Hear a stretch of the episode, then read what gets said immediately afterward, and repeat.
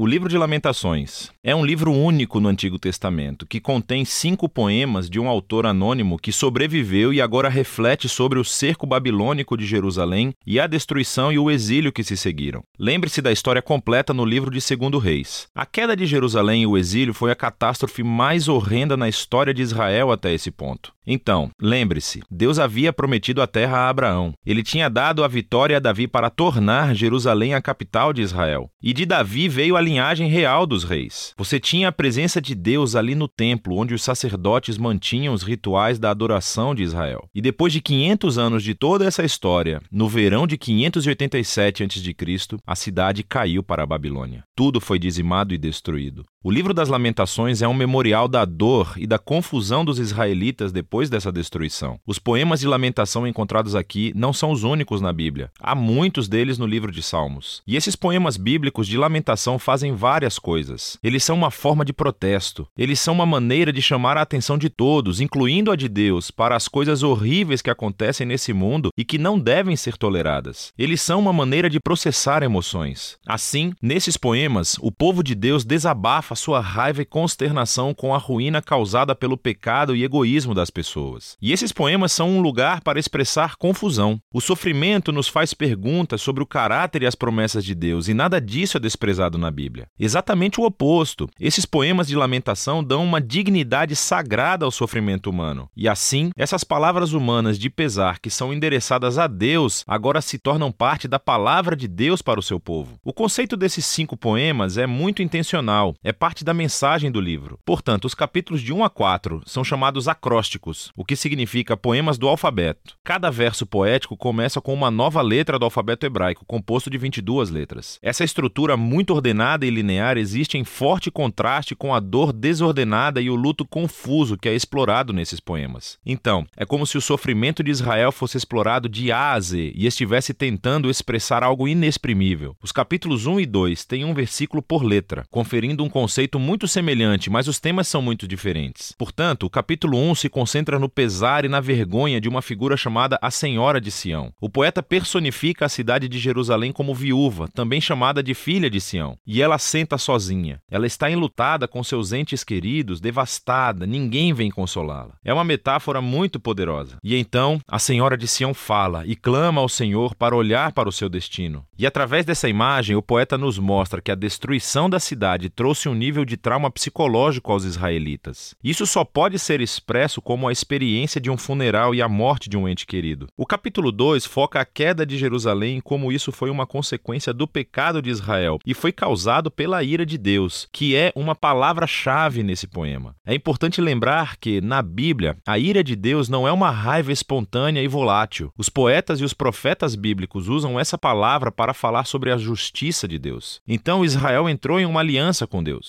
E por séculos ele tem violado isso, adorando outros deuses, perpetrando a injustiça, oprimindo os pobres. E sim, Deus é lento para se irritar, mas eventualmente ele se irrita com a maldade humana e irá trazer a sua ira justa como uma forma de castigo. No caso de Jerusalém, isso envolvia permitir que a Babilônia viesse e conquistasse a cidade. E assim, esse poema está reconhecendo que a ira de Deus é justificada. Mas isso não impede que o poeta se lamente e peça a Deus que demonstre compaixão novamente. O capítulo 3 quebra esse padrão de conceito ao ter três versículos por letra, portanto é o poema mais longo do livro. E a voz é de um homem solitário, falando do seu sofrimento e pesar como representante de todo o povo. E o interessante é que esse capítulo é cheio de linguagem extraída de outras partes do Antigo Testamento, dos lamentos de Jó e de salmos importantes de lamentação, e até dos poemas do servo sofredor em Isaías. E o poeta vê a sua dificuldade como uma forma da justiça de Deus, como o capítulo 2 disse. Mas, paradoxalmente, é isso que dá esperança ao poeta. E isso o leva a oferecer as únicas palavras prometedoras em todo o livro. Por causa da fidelidade da aliança do Senhor, não perecemos. As suas misericórdias nunca falham, são novas a cada manhã. Quão grande é a sua fidelidade, Deus! Por isso digo a mim mesmo: o Senhor é a minha herança, por isso colocarei a minha esperança nele. Assim, o poeta raciocina: se Deus é consistente o suficiente para trazer sua justiça ao mal humano, então ele também será coerente com a sua promessa promessa da aliança de não permitir que o mal tenha a palavra final. E assim, para esse poeta, o juízo de Deus é o berço da esperança para o futuro. O capítulo 4 remonta à mesma estrutura alfabética dos capítulos 1 e 2 e é uma representação vívida e perturbadora do cerco de dois anos em Jerusalém. E isso contrasta como as coisas costumavam ser em Jerusalém do passado e como elas se tornaram terríveis no cerco. Então, as crianças costumavam rir e brincar nas ruas, mas agora elas pedem comida. Os ricos costumavam fazer refeições luxuosas, mas agora comem o que encontram na terra. E os líderes reais costumavam ser cheios de esplendor, mas agora estão famintos, sujos e irreconhecíveis. E o rei ungido da linhagem de Davi foi capturado e arrastado. Assim, o poder do poema vem do choque desses contrastes e explora a profundidade do sofrimento que Israel trouxe consigo mesmo. O poema final é único porque quebra o padrão do conceito. É do mesmo tamanho que todos os outros poemas do alfabeto, mas a ordem do alfabeto desapareceu. É como se o poeta não aguentasse mais e a sua dor explodisse em caos. O poema é uma oração comunitária pela misericórdia de Deus. Israel implora a Deus para não ignorar seu sofrimento ou abandoná-lo. E o poema oferece uma longa lista de todos os diferentes tipos de pessoas que foram devastadas pela queda da cidade. Eles pedem a Deus que não esqueça essas pessoas e elas lamentam em nome de outras pessoas pessoas, dando voz à sua dor. Sofrer em silêncio simplesmente não é uma virtude nesse livro. O povo de Deus não é solicitado a negar as suas emoções, mas a manifestar o seu protesto para desabafar seus sentimentos e derramar tudo perante Deus. O livro termina com um paradoxo. O poeta reconhece que Deus é o eterno rei do mundo, mas também que as circunstâncias de Israel os fazem sentir que Deus não está em lugar nenhum. E assim, as palavras finais do livro deixam essa tensão totalmente sem solução. Ele pergunta: a menos que você tenha nos rejeitado por completo. E o livro termina. O poeta não oferece uma boa conclusão. Muito parecido com nossas próprias experiências de dor e sofrimento. A história da Bíblia não termina aqui, mas esse livro tão importante nos mostra como o lamento, a oração e a tristeza são uma parte crucial da jornada de fé do povo de Deus em um mundo destruído. E é disso que trata o livro das Lamentações.